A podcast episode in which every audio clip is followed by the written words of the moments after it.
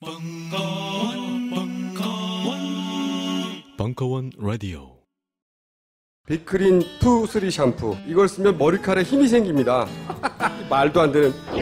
제가 지난 시간에 머리카락이 힘이 생긴다고 그래가지고 말도 안 되는 소리라고. 그래서 광고 떨어질 줄 알았거든요. 근데 진짜로 힘이 생긴다는 걸 증명하기 위해서 광고를 연장하였다.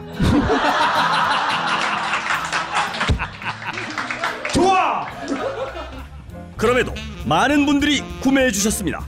그리고 구매 후기를 통해 인정해 주셨습니다. 딴지마켓 재구매율 53%에 빛나는 빅그린 투쓰리 샴푸. 23일 후 변화가 없으면 100% 환불해드리겠습니다. 지금 바로 딴지마켓에서 확인하세요. 정윤수 사부의 스포츠와 예술로 떠나는 유럽 도시 여행. 그 두 번째 도시 스디슨 리버풀의 눈물 2017년 1월 10일 강연 2부 어, 바로 그 지역이 지금 보셨던 지역이 어디쯤이냐면 아까 시작할 때 말씀드린 것처럼 요 뉴캐슬 요 지역입니다. 음, 저는 아직 못 봤는데 나 다니엘 블레이크가 바로 뉴캐슬에서 벌어지는 어, 일들이기도 한데요. 좀 더 가까이 가면 뉴캐슬이 이쪽에 있습니다. 여기 타인위어 강이 이렇게 흐르고 이쪽이 썬더랜드라는 게이츠헤드라는 곳이 있고 여기에 굉장히 중요한 역사적인 장소가 하나 있습니다. 굉장히 작은 마을이에요. 그래서 작년 8월에 영국 축구와 역사를 살펴본다 해서 엄청난 사람들이 신청해서 다 아웃시키고 8명이 겨우 예산 맞춰서 갔는데 신청자가 8명밖에 안 돼서 어, 오히려 좋았어요. 예. 열몇 명 넘으면 막 어, 서로 싸우기도 하고 막 연분이 나기도 하고 막 통제가 안 되잖아요. 여덟 명이니까 시야에 다 들어오잖아요. 그래서 저기까지 갔어요. 저 제로우라는 도시에 갔는데 제로우는 도시라기보다는 우리로 치면 리 정도 되는 곳인데 음, 요쯤에 있습니다. 여기 제로우라고 써 있고 이렇게 여기가 이제 이 반대편은 어디냐면 북해 지역이에요. 북해로 발트해. 그래서 한참 올라가면 지구가 둥그러니까 조금 더 올라가면 이제 노르웨이 지역으로 이렇게 나타나는 곳이에요. 그 제로우란 지역까지 이 제로우를 가기 위해서 거기를 가면 제가 굉장히 혼났을 텐데 뉴캐슬이나 에딘버러로 가는 길에 제로우도 갔다 오자 해서 그 제로우라는 지역으로 가보겠습니다. 제로우 Crusade라는 어, 영국 역사에서 잊을 수 없는 영국에 뭐 섹스피어만 있겠어요? 섹스피어도 우리가 아는 섹스피어가 아니겠죠. 그냥 어려서부터 고전 명작 섹스피어가 아니라 정치적인 혼돈 시대 인간의 선택의 문제. 어, 진영종 선생 같은 분이 강의를 하면 아마 섹스피어가 완전히 전복적으로 해석될 텐데 저야 에, 그 분야를 배운 바가 없어서 다 생략돼 있죠. 어, 제로우라는 곳에 가면 요 어느 일가족이 지금 먼 길을 떠나는 그 동상이 하나가 있어요. 어, 여기서 사진 찍고 자 뉴캐슬로 가자 그랬더니 그 여덟 명 일행이 여기 왜 왔냐라고 굉장한 complain이 있었는데 어, 어, 그러나 잘 어, 1938년인가의 일인데 제로우에 있는 작은 가족들이 요 뒤에 보면 강아지도 한 마리 있어요. 얘는 물론 못 갔어요. 집에 묶어놓고 나머지 가족들이 쭉 떠났는데 어디까지 갔냐면 런던까지 걸어갔어요. 런던까지 걸어가는데 480km를 걸어가면서 우리에게 일자리를 달라라는 행진을 하게 된 겁니다. 이 가족이 떠난다는 얘기를 듣고 제로우의 주변에 있는 이웃들이 나도 가자, 나도 가자 해서 어느 가족이 떠났다는 소식을 라디오나 매체로 듣고 이 가족들 혹은 이젠 점점 커졌죠. 어, 뭐 한 15명, 20명 계속 걷는 겁니다. 그러자 그 이들이 지나가는 곳에 있는 주민들이 우리도 일자리 없기는 마찬가지인데. 그래서 막 참여를 하는 거예요. 그래서 수백 명이 걸어갑니다. 제로 Crusade라고 굉장히 영국 역사에서 유명하게 남아 있고 이 일자리를 달라라는 것은 어 구걸하는 행위라기보다는 사회적 약속이 깨진 책임은 우리한테 있는 게 아니라 당신들한테 있다. 취업, 일자리 또는 생존권 이런 것들은 기본적인 우리의 권리인데 그 권리를 우리도 나름대로 하죠. 일하려고 하는 노력, 또 일에 대한 준비를 하기 위해서 대학도 다니고 취업도 막 하고 다 준비를 하는데 에, 뭐 다른 외적 요소도 있겠지만 대개는 그 당시에 일자리 정책이나 노동 정책, 기업 정책이 잘못돼서 일자리가 없는 거 아니에요. 그러니까 권리가 되는 거죠. 일자리를 달라라고 하는 게. 그래서 구걸의 행위, 구걸의 행진이라기보다는 저항의 행진으로 이렇게 보셔야 됩니다.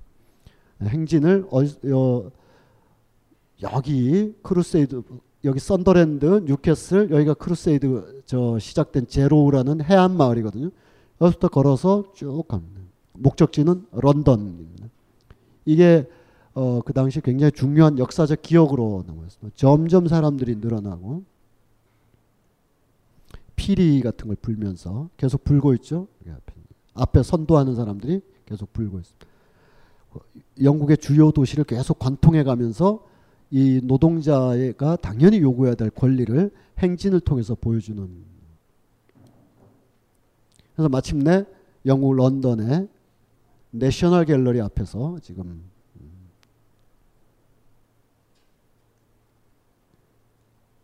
그것에 대한 어떤 어 명판으로 이렇게 남아있기도 합니다. 이 장면은 바로 런던 올림픽의 아까 그 개막식 과정에서 제로 Crusade를 재현해서 보여주는 겁니다. 그러니까 런던 올림픽이 갖는 어, 개막식이 갖는 여러 의미들을 좀 볼 어, 수가 있는 거죠. 그 지역 일대의 팀 중에 하나로 썬더랜드라고 있습니다. 경기장인데요. 어, 경기장 이름이 여러 가지 이름이 있어요. 뭐 그 지역이라서 안필드, 리버풀, 올드 트래포드, 맨체스터 이렇게도 있지만 어, 이 경기장 증축하는 과정에서 거대 항공사나 보험사 또는 중동 오일머니가 돈을 댔기 때문에 뭐 이티하드 경기장, 에미레이츠 경기장 이렇게도 있는데 어떤 지역은 그걸 거부했다기보다는 그럴 기회가 없어서 오랫동안 그들이 쓰던 닉네임을 그대로 쓰는데 썬더랜드의 그 어, 이름은 어, 어, Stadium of Light라는 빛 light라는 여기서 빛은 어떤 추상적인 어떤 그런 희망 뭐 이런 빛이 아니라 광부들이 탄광갱도에 들어갈 때 어, 머리에 쓰는 랜턴 그 빛을 의미합니다. 우리가 탄광 지역이다라는 것을 어, 어 이, 이 제로우에서 이쪽 그 썬더랜드에 와서 썬더랜드를 한 바퀴 돌고 여기에 그저 어, 빛의 경기장 Stadium of Light까지 이렇게 한 바퀴 돌 쑥 가자 어, 여덟 명의 멤버들이 굉장히 또 여길 왜 왔나 이런 어, 그런 그 제멋대로 가는 거니까 예, 그러니까 갔습니다. 어, 낙후한 곳이죠. 네. 명소, 어, 명소 하나 있어요. 예. 어, 19세기의 철로와 나중에 만들어진 굉장히 썬더랜드 유명한 명소입니다. 여길 왜 왔나 그러더라고요. 어쨌든 여기서 이제 그 제로를 거쳐서 뉴캐슬로 가다 보면 또 하나의 거대한 모뉴먼트가 있는데 우선 이 지역의 모습들을 한번 보죠. D.H. 로렌스라는 소설가가 있습니다. 이 사람의 처터리 부인의 사랑은 우리가 전체는 못 읽었어도 부분적으로는 탐독했던 그런 소설이라고 크게 웃으신 분들은 다들 경험이 있으신 분들이에요. 오두막집에서 벌어지는 향연을 다 기억하시는 것 같은데 이 소설이 어, 아까 그 말씀드렸던 여러 학자들에 의해서 전면적으로 재해석된 소설이죠. 실제로도 채트리 부인의 아들과 연인이라든지 어, 다들 그 19세기에서 20세기로 넘어오는 그 영국의 산업혁명이 20세기로 와서 이제 격렬한 어떤 어, 자기 분열, 자본주의 내파를 거치는 것을 아주 내밀한 가족 관계나 연인 관계를 통해서 다 드러내고 있죠. 이 채터리 부인의 사랑의 시간적 배경은 한 1920년대고 공간적 배경은 바로 이 사람이 태어난 어 그 더비 카운티 그 지역의 탄광지대가 이 작품의 무대입니다. 어 작품 주인공이 채터리 부인은 런던이나 이런 화려한 세계에서 있다가 광산업자이면서 막강한 어떤 재력과 부를 가지고 있던 어, 채털리 경과 결혼하면서 그 탄광이라는 데를 처음으로 와보게 되죠. 어, 그리고 그 사람은 이제 2차 대전 때 자원 의용해서 나갔다가 어, 다리에 큰 부상을 입고 휠체어에 앉아 있는 신세가 돼서 돌아오게 돼서 그래서 그 어, 채터리 경이 자기 탄광 지역을 내려다보면서 작품 초반부에 말하는 그 독백은 정말 붕괴되어가는 영국 상류층들의 자기 분열을 생생하게 보여주고 있습니다. 여기가 나의 신전이고 왕국이다. 그리고 막 저 갱도에서 막 나오는 광부들을 보면서 짐승 같은 녀석들이라고 표현하고 저들에게는 두 가지 오락만 던져주면 언제든지 이 신전 지켜진다. 그 두 가지 오락이 뭐냐면 빵과 축구라고 예, 말을 하고 있습니다. 소설에 보면. 저도 뭐 중3 때는 그런 문장을 못, 받, 못 받고 오두막의 향연맘이 기억나는데 나중에 다 다시 읽어보니까 그런 그런 소설이자 그런 소설이 전혀 아닌 어, 그런 작품이었습니다. 그리고 오두막에서는 어느 그 저 사람이 있는데 신체적으로 강건한 사람이죠. 원시적이고 그래서 어, 휠체어에 있는 남편과 그렇지 않은 애인 사이에서 이 클라렌스 채터리가 겪는 심리적인 묘사들이 바로 영국의 계급 모순들을 다 드러내는 그런 작품이라고 할 수가 있습니다. 어, 글씨가 좀 작아서 안 보이실 텐데 음, 이 아, 클리퍼드 채터리 어, 경의 집에 이제 오게 됐어요. 여, 어, 여기서 묘사하고 있죠. 난 여기가 진짜 영국의 심장이다라고 자기가 지배하고 있는 어, 그 영국 탄광지대에 그를 내려다보면서 아, 뭐랄까 몰락해가는 어떤 곰좌에 앉아 있는 폐위될 왕의 신음소리처럼 쫙 얘기하는 장면이 있습니다. 어 여기에 이제 그 이 채터리 부인이 이 어떤 일로 어떤 일로 작은 일을 처리하기 위해서 광산촌의 주택가를 거닐어 보게 됩니다. 거닐면서 묘사하는 장면들인데 거의 어린아이들이 못 배우고 가난한 아이들이 학교에서 즐거운 어린이 노래라는 노래를 부르고 있는데 거의 짐승이 내는 소리처럼 자기에겐 들려왔다. 음, 이 유한계급, 중산계급에 속해 있는 어, 커니, 채터리 부인으로서는 이 무시무시하고 섬뜩한 이런 세계에 대해서 공포와 두려움을 막 어, 느끼는 거죠. 바로 이 테버셜이라는 탄광 지역. 여기 끔찍하고 고집스러운 곳. 어, 노동자들, 철강 노동자들. 실은 인간같이 생겼지만 인간이 아닌 듯 기묘하고 뒤틀린 자그마한 존재들이 커다란 화물 트럭을 타고 막 다가올 때 이 채털리 부인은 내 기운이 쫙 빠지는 듯한 느낌을 들면서 도대체 인간이란 과연 어떤 존재인가 막 이런 묘사들이 어, 쭉 되어 있습니다. 바로 그들이 이 지역의 사람들인 거죠. 그러나 그들의 눈에는 안 보이지만 그 아래에 가면 공도 차고 생활도 하고 그들 문화다 문화가 다 존재하는 것이죠. 이렇게 어, 계속된 역사의 변주로서 1980년대 때 1980년대 때 원래 훌리건이라는 말도 1960년대 크게 나타났는데 아까 말씀드렸던 그 에릭 홉스봄이라는 학자는 훌리건에 대한 새로운 해석을 통해서 폭력배, 난동자 이런 게 아니라 사회적 박탈감을 갖게 된 하위 계층이 축구를 통해서 자기의 원시적인 감정, 저항적 감정을 표현하는 것 그것을 단속하고 억압하고 문명화, 이른바 문명화 지배 전략 하기 위해서 훌리건 녀석들이라고 호명하고 지명한 것으로 이게 돼 있기 때문에 이것을 새로 해석해야 된다라고 많이들 하죠. 물론 요즘의 훌리건하고는 좀 다르고 60년대 노동운동과 축구가 결합됐을 때 그리고 1980년대 때 대규모 스트라이크와 축구가 결합되어 있을 때 이때 예를 들면 마거렛 대처 같은 경우는 문명의 수치 문명의 수치스러운 존재들이다라고 어, 표현하고 묘사를 했었습니다. 이건 19세기에 토머스 아놀드, 매슈 아놀드 혹은 영국의 지배계층이 했던 인식의 동어 반복이 1980년대 이 피의 시대, 피와 눈물의 시대에도 계속 이루어졌던 것이죠. 이 시대를 다룬 영화들 다들 기억하실 거예요. 빌리 엘리어트라든지 풀 몬티라든지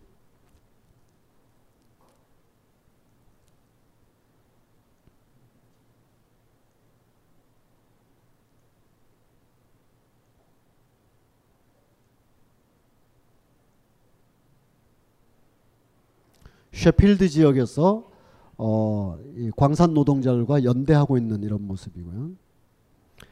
이 특히 썬더랜드 지역은 영국 사회주의나 노동운동의 거점 지역인데 예전에 혹시 8, 90년대에 그 국가론 이런 거를 어, 무슨 이유로든 열심히 공부하셨던 분들이라면 거기에 이제 밀리번드라는 학자가 밥 제섭 그리고 랄프 밀리번드 이 두 사람이 어 1960년대 이후 서유럽 막스주의에서 격렬하게 논쟁이 됐던 현대 국가의 성격 문제에 어, 서로 대척되는 어, 그런 학자들이었어요. 어, 이들이 그런 어, 현대 국가의 지배적 속성과 개량적 속성에 대해서 막 치열한 논쟁을 했던 것은 그들이 영국의 막스주의자들이 잠정적으로 보기에 소비에트 사회에 대해서 어떻게 볼 것이냐. 그러니까 사회주의를 표방했으나 전제 독재 국가에 흡사한 이것이 우리가 지향해야 될 어떤 국가의 상태이냐. 혹은 국가가 스스로 조절해 가면서 개량적으로 흡수해낼 때 국가의 본질이 잊혀지고 그 안으로 흡수되는 어떤 저항의 힘을 어떻게 해석할 것이냐 이런 등등의 논쟁이 있었는데 그 랄프 밀리밴드라는 사람은 네덜란드 사람으로 어 2차 대전 때 그 유태인이었어요. 그래서 네덜란드 지역도 유태인 박해가 굉장히 심해서 미리 피해 가지고 영국의 터를 잡았는데 바로 썬더랜드 지역에서 터를 잡았어요. 이 랄프 밀리밴드가 아들 아들 뭐 자식이 더 있는지 모르겠는데 아들 둘을 잘 키웠는데 얘네가 나중에 지금도 그렇습니다만 영국 노동당의 이 정치 리더들이죠. 어, 과거에 토니 블레어나 이런 사람들이 정권을 잡았을 때 외교부 장관을 한다든지 노동당 당수가 된다든지 막 그랬어요. 그 중에 한 명이 썬더랜드의 이사회 부이사이기도 해요. 그래서 썬더랜드라는 팀, 썬더랜드와 노동운동의 역사, 썬더랜드와 마가렛 대처와의 갈등 이런 걸 보면 아, 이 썬더랜드가 어, 어지간한 팀이 아니구나. 이들이 특히 어, 영국 노동운동의 근거지이자 영국 노동당의 리더들이 거기서 크게 활동하고 있었기 때문에 이 썬더랜드에서는 마가렛 대처 시절에 아주 강력한 투쟁을 많이 벌였어요. 그래서 마가렛 대처가 특히 이 썬더랜드에 대해서 문명의 수치라고 많이 묘사를 했었습니다. 그래서 그 썬더랜드라는 어, 구단에 가면 경기장에 가면 어, 정문에 이 아까 우리가 쭉 동상을 쭉 봤잖아요. 썬더랜드에도 물론 이 팀의 오래된 과거의 전설 같은 감독의 동상이 남쪽에 있지만 축구장은 서쪽이 정문입니다. 서쪽이 본부석이고 이른바 본부석이고 정문이고 VIP석인데 어, 그래서 선수들이 이렇게 열을 지어 가지고 어, 경기 전에 세레모니 같은 걸 할 때 바라보는 쪽 그것을 만약에 본부석이라고 한다면 서쪽을 바라보도록 되어 있어요. 왜냐하면 오후 3시나 저녁에 경기를 하는데 오전엔 안 하니까 그럼 축구가 오후에 이렇게 하게 되면 어, 태양이 서쪽으로 넘어가 있어서 본부석에 앉아 있는 사람들이 눈이 부시지 않고 경기를 볼 수가 있도록 돼 있죠. 맞은편 사람들은 빛이 빛 때문에 우리도 프리미어 리그 보다 보면 이쪽은 그늘져 있는데 반대편은 막 환하고 그러잖아요. 그래서 이 서쪽이 본부석이에요. 그래서 서쪽 문이 이쪽 문인데 그래서 정문이에요. 그 정문 바로 앞에 어, 세워져 있는 monument는 무엇이냐? 그들의 레전드, 그들의 선수, 그들의 감독도 어, 영국의 곳곳에 서 있지만 이 썬더랜드 팀은 바로 광산 노동자 가족들을 딱 세워놓고 우리는 이들의 후손이다라고 자신감 있게 표현을 하고 있죠. 그래서 가볼 만한 곳입니다. 그래서 이런 설명을 다 듣고 그 여덟 명은 나중에 또 와요라고 그냥 어 제가 너무 열변을 토해서 그랬는지 그랬어요. 썬더랜드의 이 팀. 붉은 줄. 어, 썬더랜드의 그 노동운동이 아주 격화됐을 때 썬더랜드의 선수들도 파업을 하고 경기는 뛰었지만 다, 나머지는 이제 파업을 하면서 어, 노동행진의 맨 앞에 서고 그랬었어요. 감독도 서고. 그때 맨 앞에 섰던 주장이 나중에 썬더랜드의 감독이 되기도 했었는데 어쨌든 맨 앞에 섰을 때 그 지역 경찰들이 진압을 하다 보면 뭐라 기마부대나 곤봉으로 이렇게 진압하려고 보면 평소와 같았으면 자기가 좋아하는 선수잖아요. 그런 선수가 맨 앞에 서 있으니까 이거 어쩔 수가 없는 거예요. 그래서 좀 진압이 좀 지체되기도 하고 좀 약해지기도 하고 해서 선수들이 함께 해줬다 이런 어, 기억이 영국 곳곳에 많이 번졌었어요. 이 소식을 영국의 다른 노동운동이나 다른 축구 팬들도 굉장히 좋아했지만 똑같은 상황에 처해서 폐광되고 몰락하고 실직 상태였던 스페인의 빌바오라는 팀도 아, 이 소식을 듣게 된 거예요. 우리가 썬더랜드와 다를 바가 뭐가 있냐. 그런데 썬더랜드의 선수들은 저렇게까지 해준다. 그래서 빌바오 팀은 이 소식을 접하고 유니폼을 썬더랜드와 똑같이 바꿔버렸어요. 그래서 빌바오와 썬더랜드는 똑같이 붉은 줄무늬 유니폼을 지금 입고 전통의 어떤 저항의 상징을 함께 사용하고 있습니다. 물론 모든 해석을 이렇게 할 수는 없어요. 다른 이유로 파시스트였던 이탈리아의 유명한 파시스트 디카니오라는 감독이 썬더랜드 팀의 감독으로 오기도 했었어요. 2년 전에. 그때 썬더랜드의 일부 팬들과 아까 그 데이비 밀리밴드, 랄프 밀리밴드라는 막스주의 학자의 아들, 어, 과거 노동당 때 외교부 장관을 했던 이 사람은 디카니오라는 사람, 이 파시스트 무솔리니 추종자가 썬더랜드의 감독으로 온다는 건 인정할 수가 없다 해서 어, 사표를 던지기도 하고 그랬던 팀. 어, 왼쪽이 어, 이 옷을 입고 있는 빌바오라는 팀입니다. 빌바오 스페인에. 어, 지금 이렇게 모여 있는 것도 다 그런 이유로 모여 있는 건 아니라 그냥 불만이 있어서 모여 있을 수도 있는데 어쨌든 이 썬더랜드에서 뉴캐슬로 가는 사이에 요즘 도시재생이라는 문화운동이 곳곳에 있습니다. 도시재생. 서울시만 해도 박원순 시장이 드라이브를 걸고 있는 것 중에 하나가 무너뜨리고 새로 세운다 보다는 재생한다. 도시를 역사적 기억 위에서 우리가 얹어서 다시 살아간다. 이런 의미가 곳곳에서 벌어지고 있는데 그것이 단순히 표피적으로 오래된 건축물 없애기보단 다시 써보자. 이런 기능주의뿐만 아니라 그 속에 있었던 사람들의 집합적 기억이 그 모뉴먼트의 철거에 의해서 사라지기 때문에 그 역사적 또는 집합적 기억을 해석하고 그 기반 위에서 우리가 사, 새로운 삶을 살아간다 이런 좀 더 정치적인 의미까지 포함된 도시재생이라고 해야 될 텐데 그 도시재생 가장 모범적인 사례가 썬더랜드와 뉴캐슬 사이에 있는 어, 어, 게이츠헤드라는 작은 도시예요. 그 도시쯤에 가면 허허벌판에 이와 같은 어, 북부의 Angel, 북부의 천사, 어, Angel of North라고 하는 거대한 음, 이건 새로 지은 거예요. 저 도시 재생한 건 아니고 엄청나게 커가지고 뭐 이걸 안 볼래야 안 볼 수가 없는 그런. 그 뒤에 축구장이 있어가지고 여기서 그 여덟 명이 4대 4로 나눠가지고 여기 다 사용하지 못하고 어, 여덟 명 중에 다섯 명은 축구를 너무 좋아하는 청년들이었기 때문에 여기서 축구도 하고 그랬습니다. 음, 가서 보면 어, 이그 폐광과 실직의 위기를 넘어서서 다시 한번 어떻게든 살아보려고 하는 이 공업지대 사람들의 의지가 담겨 있습니다. 뭐 이 사진은 제가 구글에서 가져온 거고 이거는 제가 여름에 이제 본 겁니다. 근데 이렇게 묘사된다고 해서 야 그 지역이 정말 어떤 정서적 연대 이런 것도 있을 수 있겠지만 또 어, 실제 삶과 해석은 굉장히 복잡한 거라 어, 작년 초반 2016년 초반 세계사를 뒤흔들었던 영국의 브렉시트라는 문제가 있었죠. 어, 이를테면 어, 영국의 자유주의를 대표하는 리더, 펑크 문화와 자유주의를 대표하는 비비안 웨스트우드 같은 분은 브렉시트에 반대하면서 유럽에 남아 있어야 된다.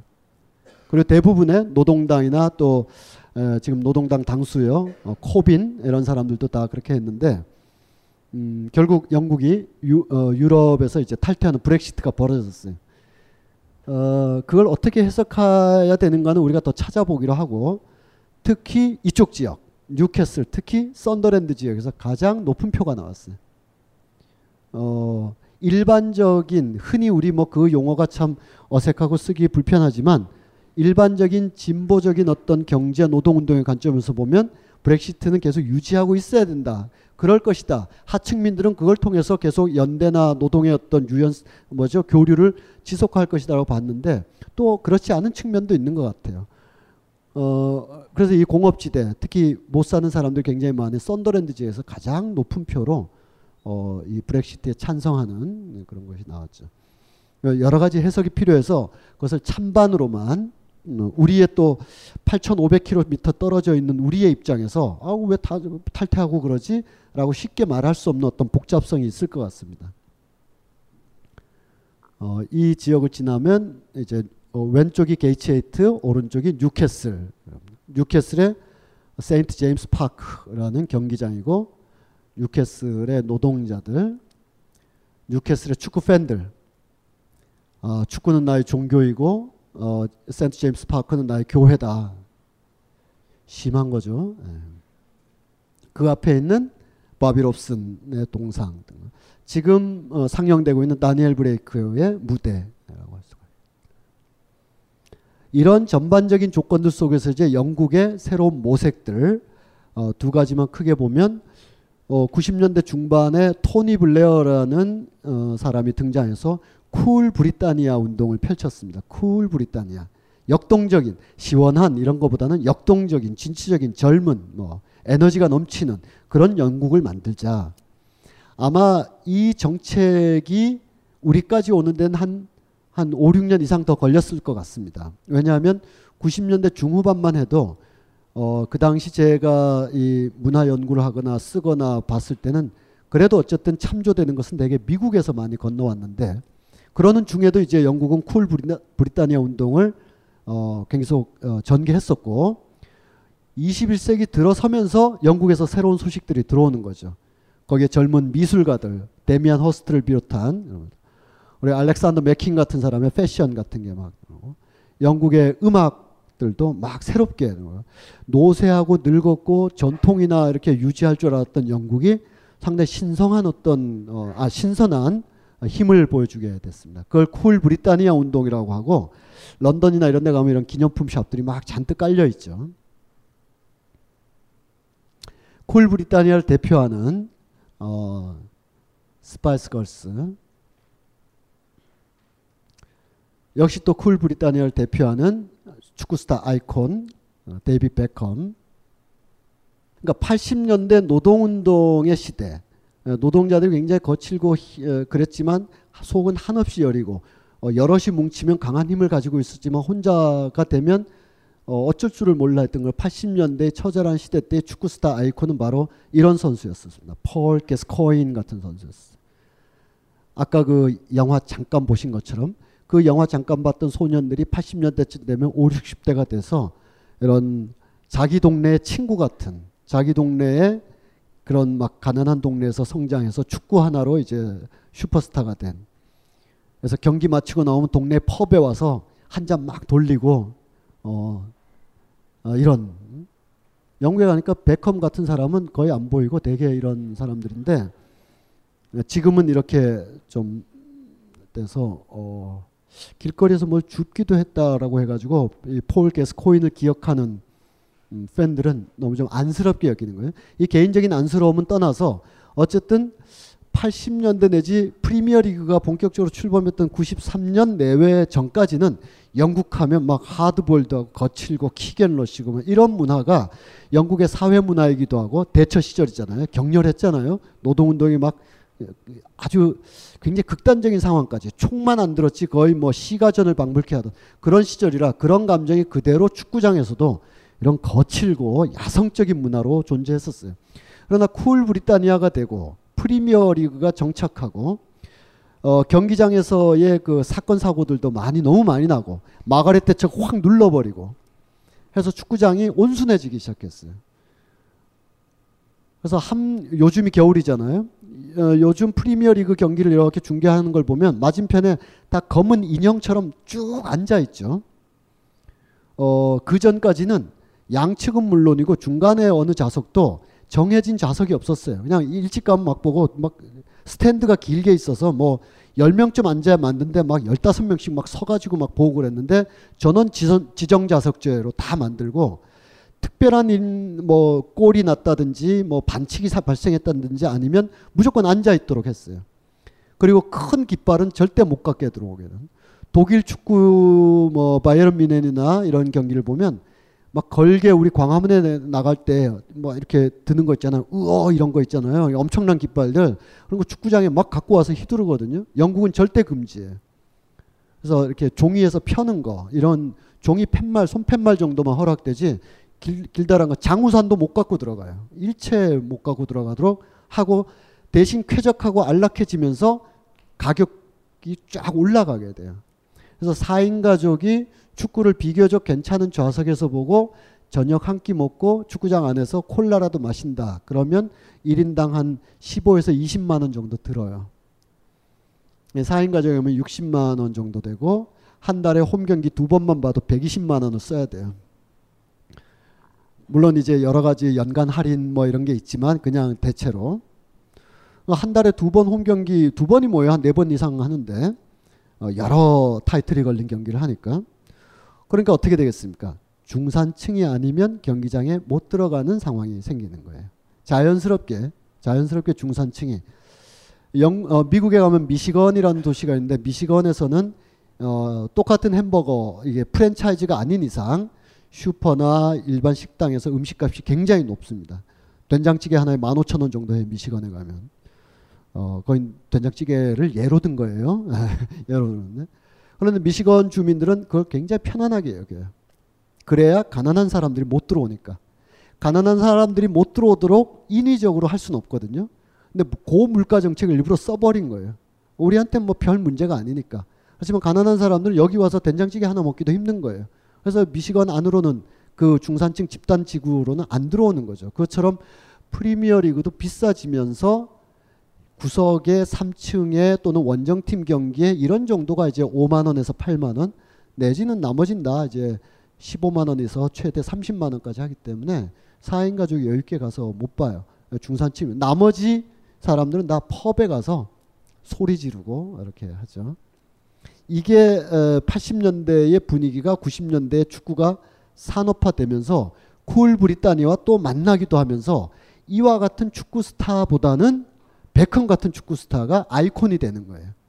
쿨하고 어 뭔가 이렇게 맵시 있고 아주 어, 세련되고 새로운 영국의 Cool Britannia를 주도하는 듯한 그래서 이 베컴과 하고 또 하나의 Cool Britannia 영국 English 팝 스타로서 스파이스 걸스의 빅토리아와 또 결혼까지 했잖아요. 그래서 결혼한 집이 오른쪽 집입니다. 그래서 영국 여왕이 사는 곳이 버킹엄 궁전이고 이 부부가 사는 곳은 베킹엄 궁전이라고 이렇게 표현을 하고 있습니다. 뭐 베컴의 문제는 아니죠. 뭐 그렇게 신이 그렇게 잘못 태어나게 한 걸 뭐 우리가 뭐라고 할 수는 없는데 어쨌든 한 시대의 축구 스타나 연예인 스타가 하나의 아이콘이 된다는 것은 어, 그냥 외모상의 문제라기보다는 영국이 어떤 상태로 가고 있느냐. 격렬했던 노동운동의 시대의 폴 게스코인과 Cool Britannia 시대의 데이비드 베컴을 비교해서 볼 수가 있을 것 같습니다. 어, 그런데 지금 바로 그 아까 그저 어, 런던 올림픽 얘기도 했고 영국의 새로운 문화 운동도 쭉 얘기했는데 그걸 주도하고 있는 사람들이 정책으로 주도하고 있건 실제로 작품을 하면서 주도, 주도하고 있건 간에 그 주도하던 사람들이 다 7, 80년대 생이잖아요.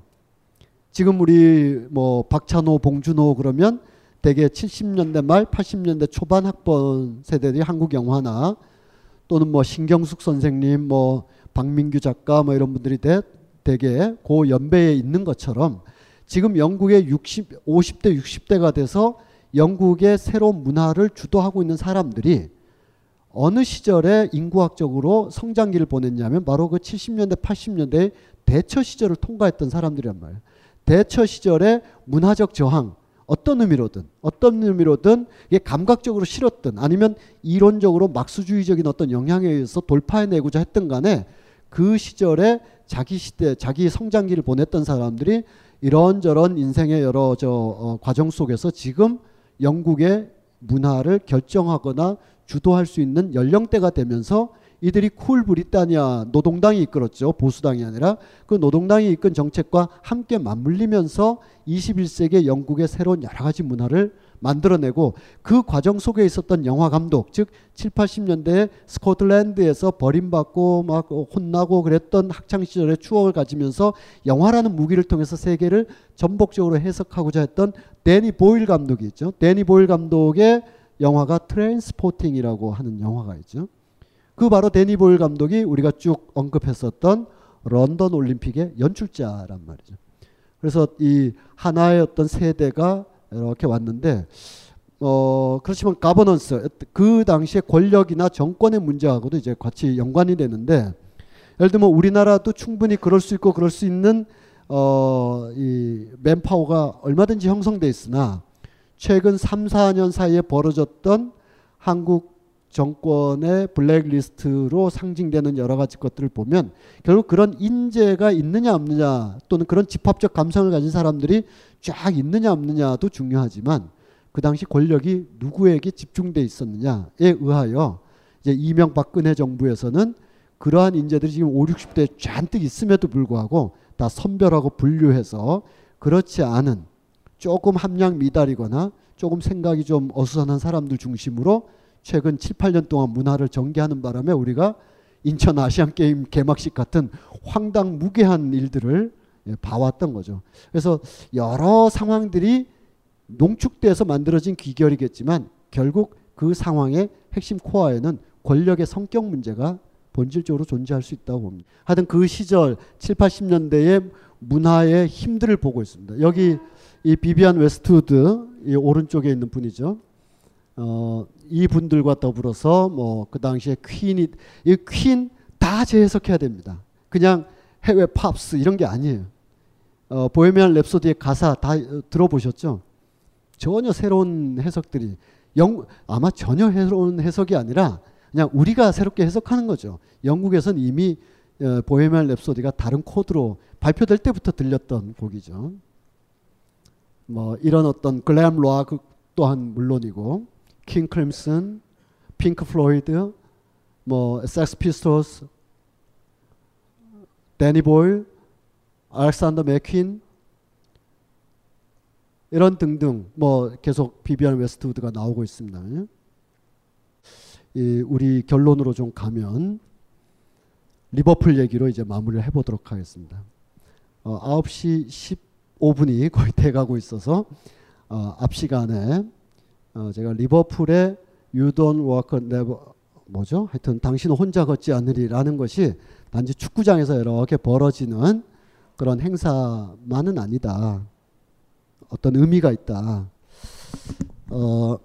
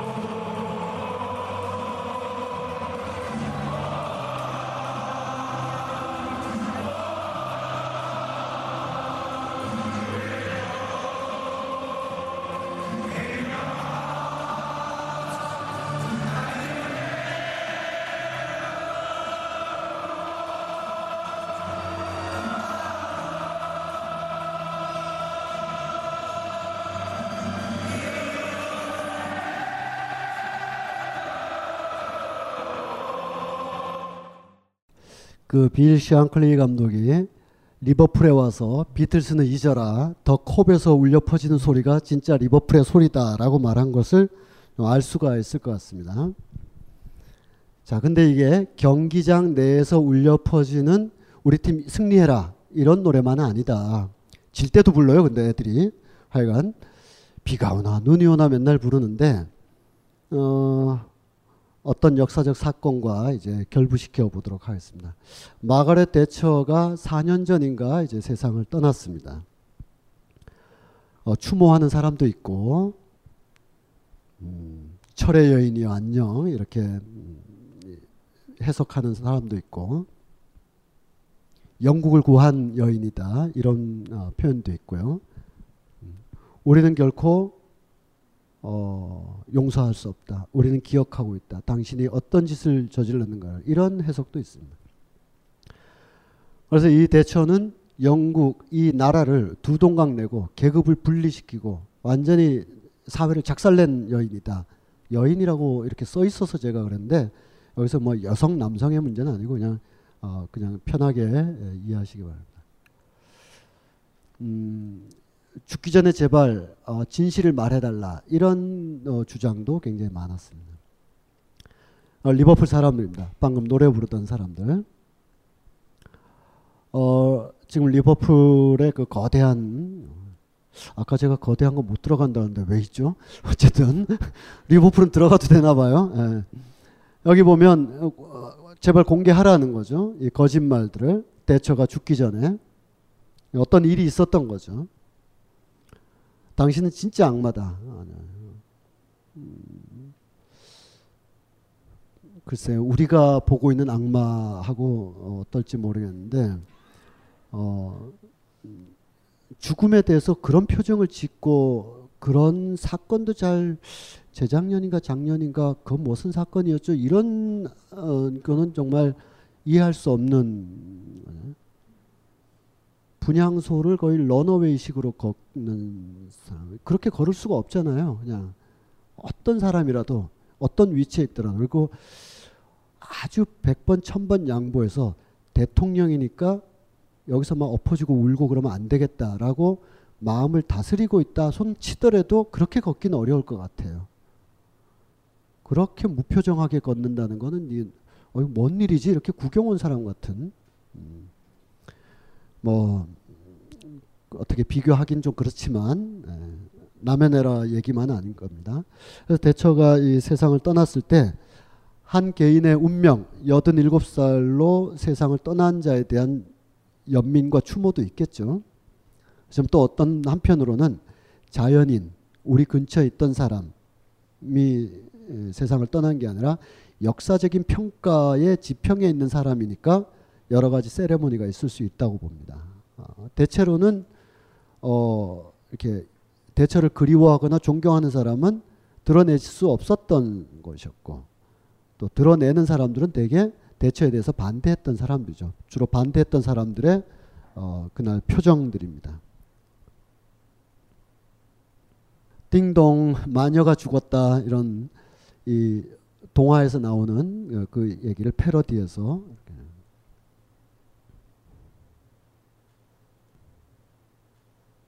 어, 영국은 이렇게 찬반이 뜨겁거나 실제로 민심은 굉장히 반대적이었는데 우리나라는 뭔 짓을 해도 성공하면 위인이 되는 나라라 이렇게 막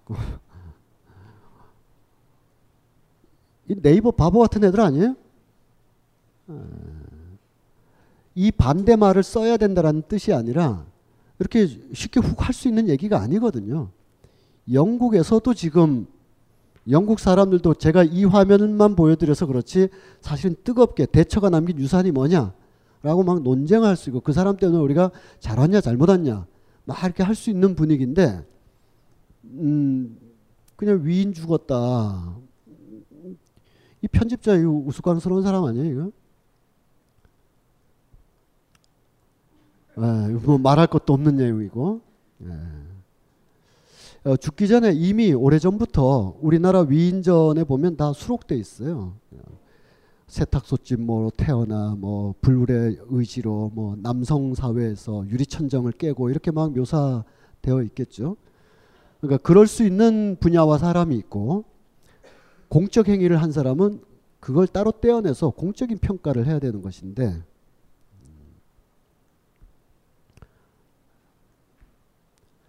어, 영국의 일부 사람들은 당신이 죽었지만 죽었어도 나는 증오하고 잊지 않겠다라고 하는 그냥 일반론적으로 넌 나쁜 정치를 했어가 아니라 어떤 사건이 있었기 때문입니다. 사건의 희생자들이에요. 어, 이들은 1989년에 바로 이 참사 또 벨기에 헤이젤에서 있었던 경기장 참사와 거기에 이제 영국 어, 잉글랜드 프리, 어, 어, 프로축구 팀이 원정 경기 갔다가 헤이젤 경기장이 붕괴되면서 죽어간 사고 그리고 지금 1989년 사고 어 셰필드에서 벌어졌는데 거기에 힐스보로라는 경기장이 있는데 이 힐스보로에서 리버풀과 노팅엄이 경기를 하게 됐는데 경기장에서 안전사고가 크게 난 거예요. 이거 이후로 격렬한 논쟁과 어, 리뉴얼 등등을 통해서 프리미어 리그가 새로 출범하게 된 겁니다. 아까처럼. 그래서 스탠드 놓고 어, 혹시 가보신 분은 알겠지만 경기장 들어갈 때 한 명이서 지하철 게이트 혹시 뉴욕에 가시면 지하철 게이트가 이렇게 밀거나 우리나라처럼 막 확 가면 가도 되는 게 아니라 꼭 교도소 들어가듯이 철창이 한 세 칸 정도로 돼 있어서 이걸 다 돌려야만 한 사람이 통과하는 그런 지하철 게이트도 있거든요. 영국의 모든 경기장은 다 그렇게 돼 있습니다. 그리고 정면으로 못 가도록 돼 있어요. 이, 이 철봉이 쭉쭉 돼 있는데 이걸 밀면 옆으로 가도록 돼 있어요. 그래서 옆으로 갈때 어, 어, 안내 그, 그 안에 있는 사람이 얼굴을 확 확인해요. 블랙리스트와 확인해 보는 거예요. 그래서 띠디 걸리면 다 나가야 돼요. 그런 게 다 이 참사 이후에 나온 안전 대책 중에 하나인데 그거는 뭐 그렇게 할 수밖에 없다고 생각합니다. 그러나 이 참사 자체는 좀 어, 논란이 많은데 자 96명의 리버풀 팬들이 세상을 떠난 상황. 경찰이 그날 나름대로 했으나 지나치게 많은 관중이 입석으로 몰려들어 지정자색제가 아니었죠. 그래서 질식사도 하고 압사도 되고 이렇게 됐다는 거예요. 자, 이건 평면적인 사건이에요. 사건 설명이고 실은 그렇지 않다라는 걸 보겠습니다. 당시 경찰은 어, 우린 나름대로 했고 여기 96명 또는 뭐 기밖에 많은 애들이 술에 취해 있었다. 이 자식들 우리 통제를 안 따라줬다. 해서 이 죽음의 원인은 니들한테 있다. 경기장에 오기 전에 왜 술 처먹고 오냐. 거의 막 옛날부터 19세기부터 메슈 아놀드나 이런 사람들이 얘기했다. 이게 야만적이고 집단적인 행위 이런 거 하지 말라고. 축구장에서 오면 정서수 나와 스트레스 해소만 해야지. 막 몰려다니고 이런 거 야만적이라고 영국이 100년 동안 얘기해 왔는데 재, 재현된 거 봐라 자식들아. 니들은 통제도 안 따랐고 술도 취했고 막 서로 막 밀치고 막 좋은 자리 입석이니까 어? 먼저 가는 사람이 임자니까 그렇게 이 팬들이 스스로의 어떤 그 과잉된 열기에 의해서 사고가 발생했다로 일단 정리가 됐었어요. 그러나 유족들이 아니다. 우리의 술에 입에도 안 된다. 그날 내 근처에 있었는데 술 냄새 안 났다. 등등 많은 증언들이 막 아, 나오면서 이것에 대한 재조사, 진상규명 이것을 요구한 겁니다.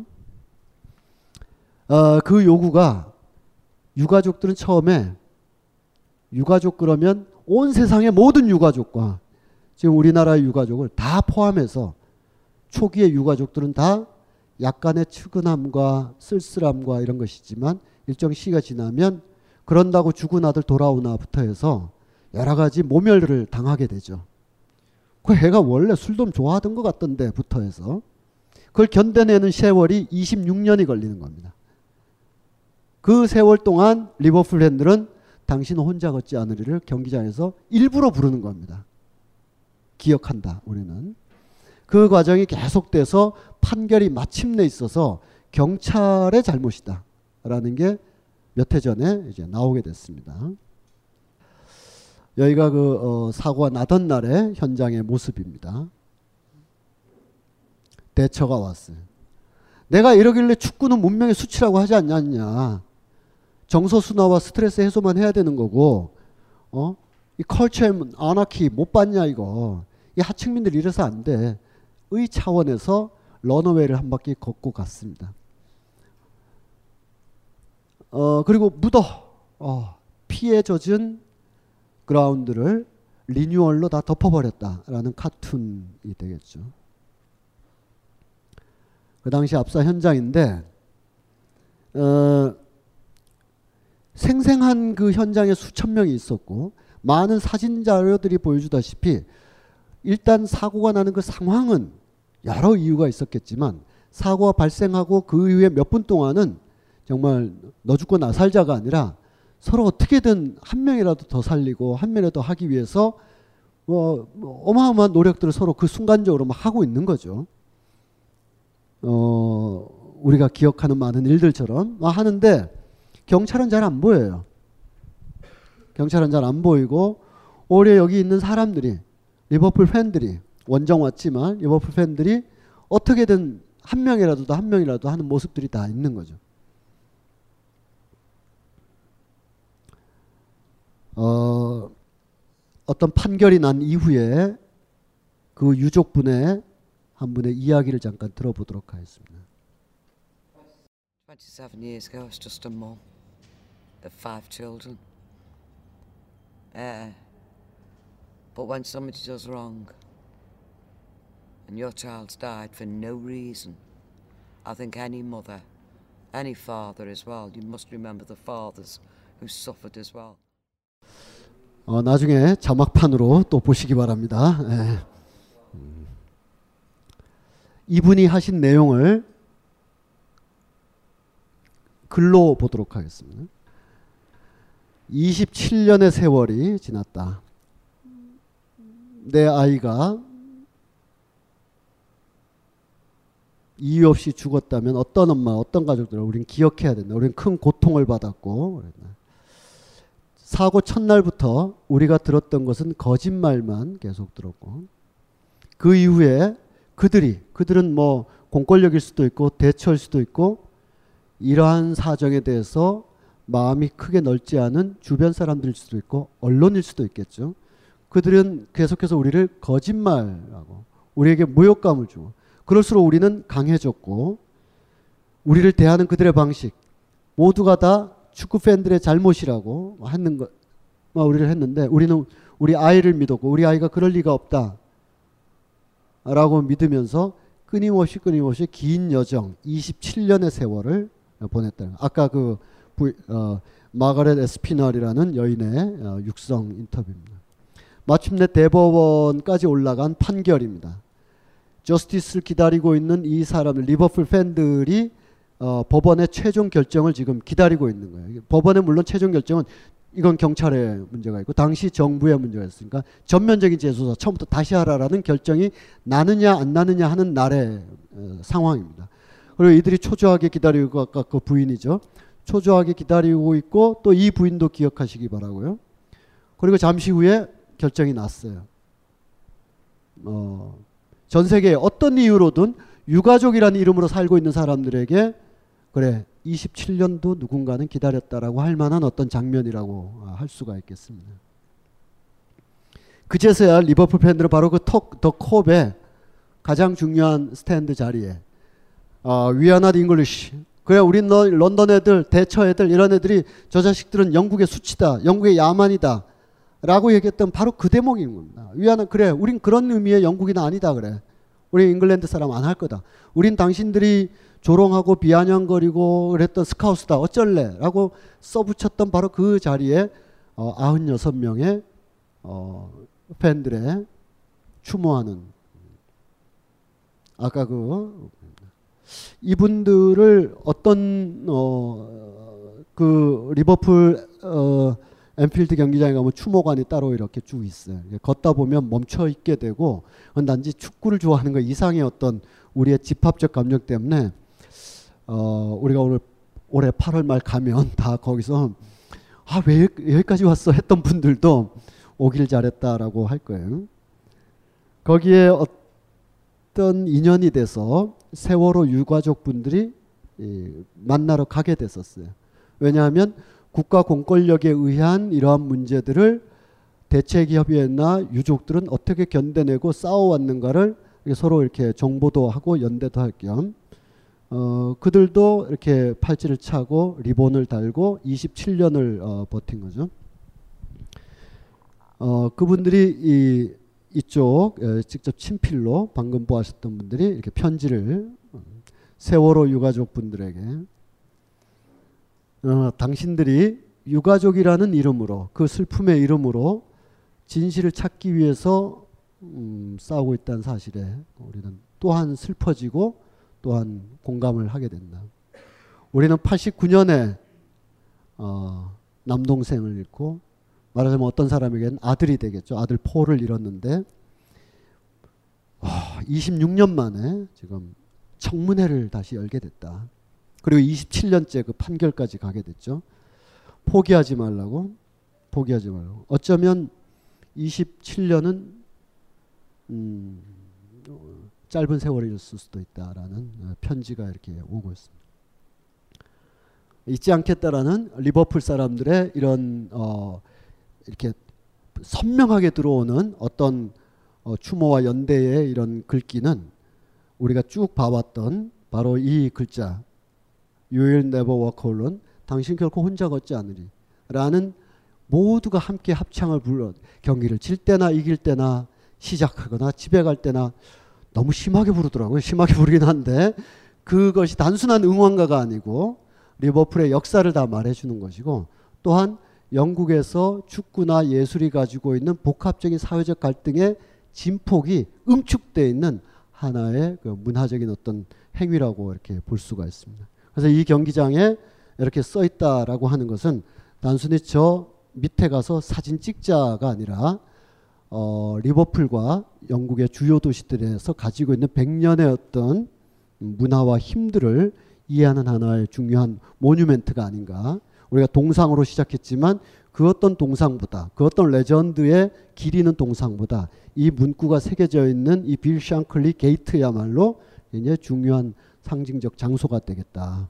트라팔가 광장에서 넬슨 제독 밑에 가서 인증샷을 찍는 것도 중요하지만 기어코 여기까지 우리가 갈 거죠. 가게 되는 이유가 거기에 있지 않나.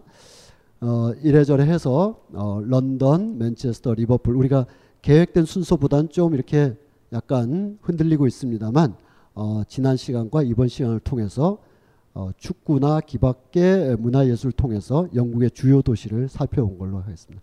다음 주 화요일 저녁에 또 다른 도시, 다른 역사를 가지고 뵙도록 하겠습니다. 네, 감사합니다.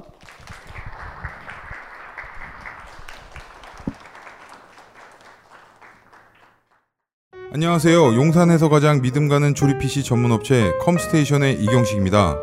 당장이라도 사용하고 있는 컴퓨터를 들어다 던지고 싶을 때 그럴 때를 대비해 저희 컴스테이션이 용산 선인상가 21동 1층 130호에서 기다리고 있습니다. IT 강국에 걸맞게 믿을 만한 조립 PC 컴스테이션이 신뢰를 바탕으로 그 기회를 제공해 드리겠습니다. 궁금하신 점은 문의 주십시오. 011-892-5568번입니다. 우주 최강의 만족스러운 서비스를 제공해 드리는 저희 컴스테이션이 늘 기다리고 있겠습니다.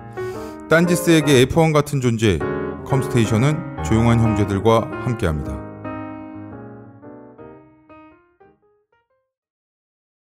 벙커원, 벙커원, 벙커원 라디오.